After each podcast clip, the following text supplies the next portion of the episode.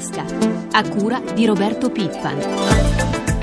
In studio Roberto Pippa e Sandro Marini. Riprendiamo dunque il nostro appuntamento con l'economia dopo la pausa estiva, un'estate che è stata tutt'altro che tranquilla, soprattutto sui mercati. Borse in caduta in tutto il mondo, ma con piazza affari oggetto di pesanti attacchi speculativi alimentati dalla difficile situazione economica, con il PIL che frena anziché tornare a crescere e dall'incertezza con cui si è giunti al varo della manovra economica che l'Europa ci ha chiesto e che i mercati aspettavano per mettere in ordine i conti pubblici. E purtroppo non è ancora finita, l'altalena sui mercati sta continuando e non sono terminate le preoccupazioni soprattutto per il differenziale, il cosiddetto spread tra il rendimento dei nostri titoli di Stato e quelli tedeschi. Situazione dunque ancora delicata dalla quale si sta tentando di uscire con l'obiettivo di ridurre il deficit pubblico e tornare a crescere anche per creare nuovi posti di lavoro.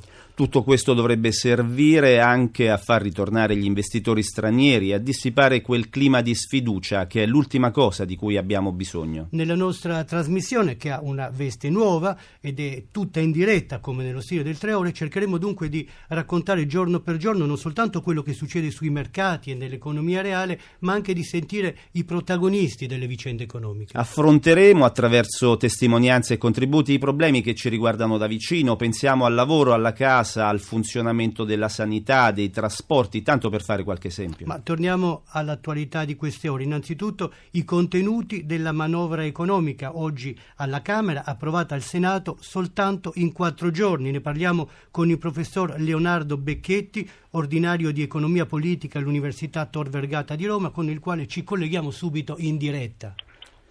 L'entità della manovra è davvero rilevante, 54 miliardi di euro, ed è stata promossa da tutti gli organismi internazionali, ma ci sono state anche molte proteste, soprattutto per l'aumento dell'IVA al 21%.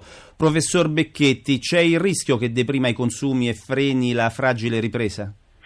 Ma eh, senz'altro perché la situazione della domanda è molto difficile in Italia. Si poteva fare una, un aumento di IVA più intelligente come si fa nel nord Europa, cioè tassare di più quei beni che sono prodotti con processi produttivi più inquinanti.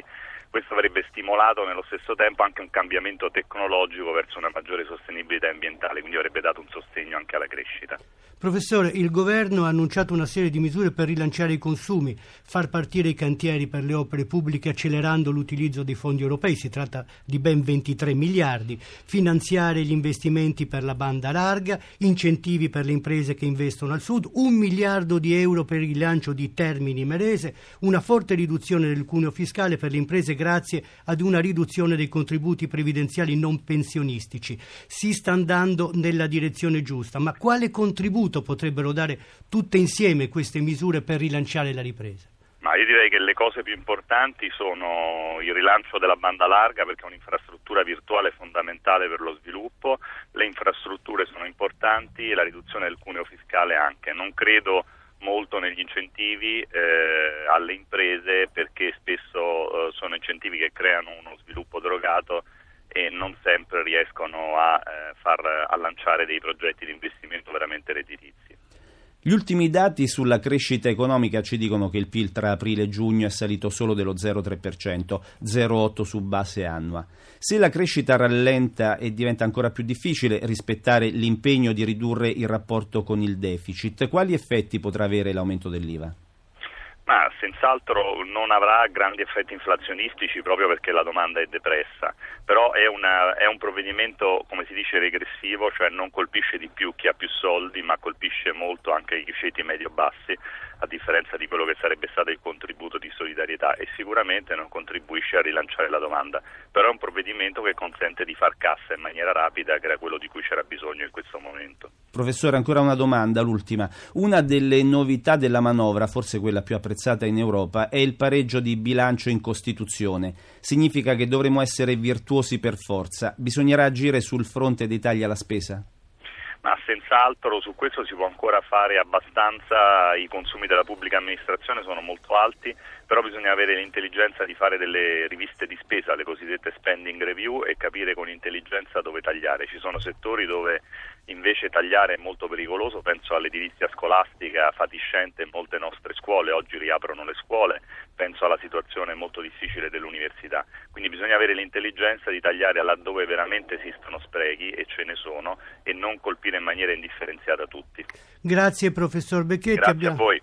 Abbiamo accennato ai consumi. Confcommercio è tra le associazioni che hanno subito immediatamente eh, protestato contro l'aumento dell'IVA. Ma come stanno andando le cose dopo la pausa estiva? Sentiamo il responsabile dell'ufficio studi dell'Organizzazione dei Commercianti, Mariano Bella. Consumi delle famiglie stanno tenendo, le famiglie provano a mm, mantenere i livelli di benessere economico sperimentati nonostante delle forti riduzioni di reddito disponibile, quindi le contrazioni del 2008 e del 2009 in termini di reddito e di consumi certamente non sono state riprese, anzi i consumi sono tornati ai livelli del 2010, ma in quest'ultimo scorcio del 2011 eh, ci sono dei piccoli segnali di ripresa, piccoli segnali di ripresa che però noi pensiamo siano messi in discussione sia dal, dall'incertezza che si è manifestata soprattutto dalla fine di luglio in poi, incertezza sul quadro politico, incertezza sulle prospettive occupazionali e di reddito e quindi le nostre previsioni non sono particolarmente favorevoli, crediamo che sarà difficile raggiungere anche un più 0,8% in termini reali nel corso del 2011. Grazie dottor Bella. Il punto di vista della grande distribuzione adesso, la diffusione di supermercati e ipermercati è in crescita, soprattutto al centro-sud. In linea abbiamo il presidente di Coop Italia, Vincenzo Tassinari, che ha appena presentato un rapporto sulla distribuzione. Buongiorno Tassinari. Buongiorno. Buongiorno. Come stanno cambiando con la crisi i consumi? Ma I consumi stanno cambiando intanto purtroppo col segno meno, quindi eh, c'è una riduzione forte da parte dei consumatori, questo perché il potere d'acquisto è diminuito, è diminuito il lavoro e questo ha una ripercussione indubbia diretta sui consumi. È chiaro che sui consumi alimentari eh, c'è un mantenimento delle quantità a discapito del valore, si cerca più eh, il prodotto di primo prezzo, si cerca molto la marca commerciale, quindi la marca del distributore. È indubbio che c'è un uh, downgrading del carrello, quindi un valore inferiore. Ma questi, piccoli, molto... scusi, ma questi, piccoli, segnali di ripresa che stanno vedendo ad esempio la Confcommercio, voi li state percependo? Ma assolutamente no, eh, c'è un segno a valore costante di eh, valore negativo, eh, soprattutto nel non alimentare. Le famiglie di prodotti del non alimentare, parliamo del multimediale purtroppo eh, con un segno molto negativo, quasi il 10%, partiamo dell'abbigliamento, eh, parliamo della drogheria chimica, ecco, questi sono eh, prodotti che eh, conoscono un consumo molto basso. Presidente, in particolare nel mezzogiorno a cosa si rinuncia per far quadrare i conti? Guardi, nel mezzogiorno purtroppo eh, si cerca prima di tutto l'occasione e quindi la promozionalità ha un, un'incidenza molto forte e purtroppo tutti i beni di sostituzione, quelli che eh, eh, purtroppo il consumatore eh, delle, di queste regioni che conosce un potere d'acquisto ancora più basso, quindi si allarga eh, questa forbice con il resto d'Italia, i mercati di sostituzione li rimanda indubbiamente, quindi parliamo ancora una volta di prodotti non alimentari che conoscono la crisi più uh, profonda e sono questi che hanno avuto l'aumento dell'IVA e sono questi che sono preoccupanti. Ultima, ultima, domanda, eh, mi scusi, con la domanda in calo i prezzi dovrebbero diminuire, eppure si ha la percezione che non sia proprio così. Lei come lo spiega? Ma assolutamente non è così, eh, perché eh, guardi, 2003-2010 l'inflazione Istat è stata del 15%, l'inflazione in casa Coop è stata del 4,9%, quindi abbiamo contenuto fortemente i prezzi, questo eh, veramente a favore del potere d'acquisto dei consumatori, reggendo un aumento dell'inflazione, soprattutto da parte dei prodotti industriali, che è stato molto forte. Tenga conto che in questa situazione di recessione dei consumi conosceremo comunque un'inflazione dei prezzi di vendita molto forte dovuta all'aumento delle materie prime, quindi il contesto è assolutamente negativo perché potere d'acquisto eh, calato, eh, ovviamente inflazione molto, molto alta e in questo si aggiunge una manovra IVA sui consumi che picchia duramente nelle tasche dei consumatori. Grazie Vincenzo Tassinari, se la domanda interna è ancora debole un contributo maggiore alla ripresa economica potrebbe venire allora dalle nostre esportazioni e quanto si propone di fare il Ministero dello Sviluppo Economico. È in linea il sottosegretario Katia Polidori che è appunto collegata con noi ed ha appena presentato la nuova squadra del Made in Italy in vista degli Stati Generali del Commercio con l'Estero che sono stati convocati per il 28 ed il 29 ottobre prossimo. Lei ha messo insieme sei big del mondo imprenditoriale. Chi sono e per fare che cosa? Sì, buongiorno. Eh, sono sei imprenditori che con il loro nome, con la loro storia di famiglia, con la loro impresa eh, hanno fatto tanta esperienza su un, sull'export e sulle esportazioni.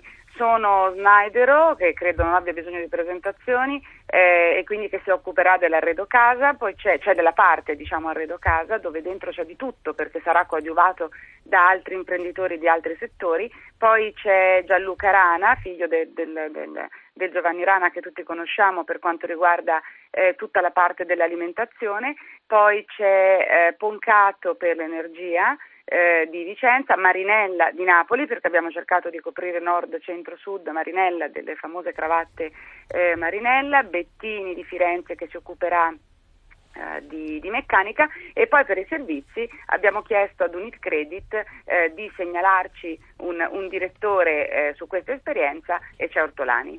Le nostre esportazioni stanno andando molto bene, è uno dei settori che tira di più nel nostro paese, ma in sostanza 28 e 29 ottobre voi che cosa vi proponete di fare?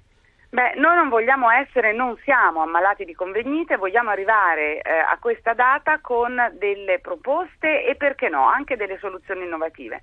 Eh, noi abbiamo bisogno assolutamente di riflettere e lo faranno questi tavoli, appunto tutte le associazioni di categoria ci hanno segnalato degli imprenditori, eh, si incontreranno almeno una volta ogni 15 giorni prima del, della fine del mese di ottobre e eh, lì tutti insieme tenteremo di dare ancora più forza, ancora più slancio, ancora più libertà alle imprese che vogliono fare export. Lo spazio dell'economia. Lo spazio dell'economia in questo lungo tre ore, cominciato stamattina alle 5, sta per concludersi. Colleghiamoci subito allora con la redazione milanese per vedere come sta per cominciare questa settimana, dopo l'altalena e le forti tensioni di quella passata, soprattutto sui titoli di Stato. Linea Sabrina Manfroi. Buongiorno da Milano, dall'ondata di vendite che venerdì ha colpito tutte le borse europee Wall Street, ha travolto questa mattina anche le piazze asiatiche, nonostante i segnali rassicuranti del G7 di Marsiglia. Tokyo perde il 2,21%, Hong Kong perde il 3,74%. Sui mercati pesa ancora la delicata situazione dell'Eurozona, nonostante anche le ultime misure prese dalla Grecia per far quadrare i conti.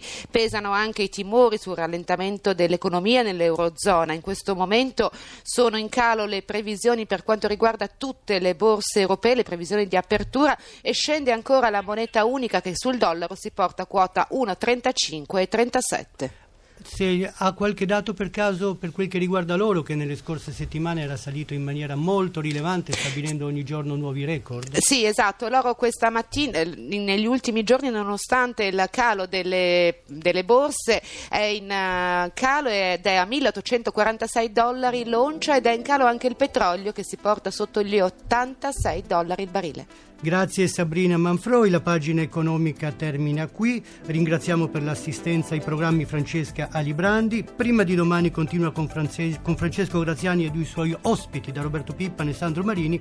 L'auguro di un buon proseguimento di giornata.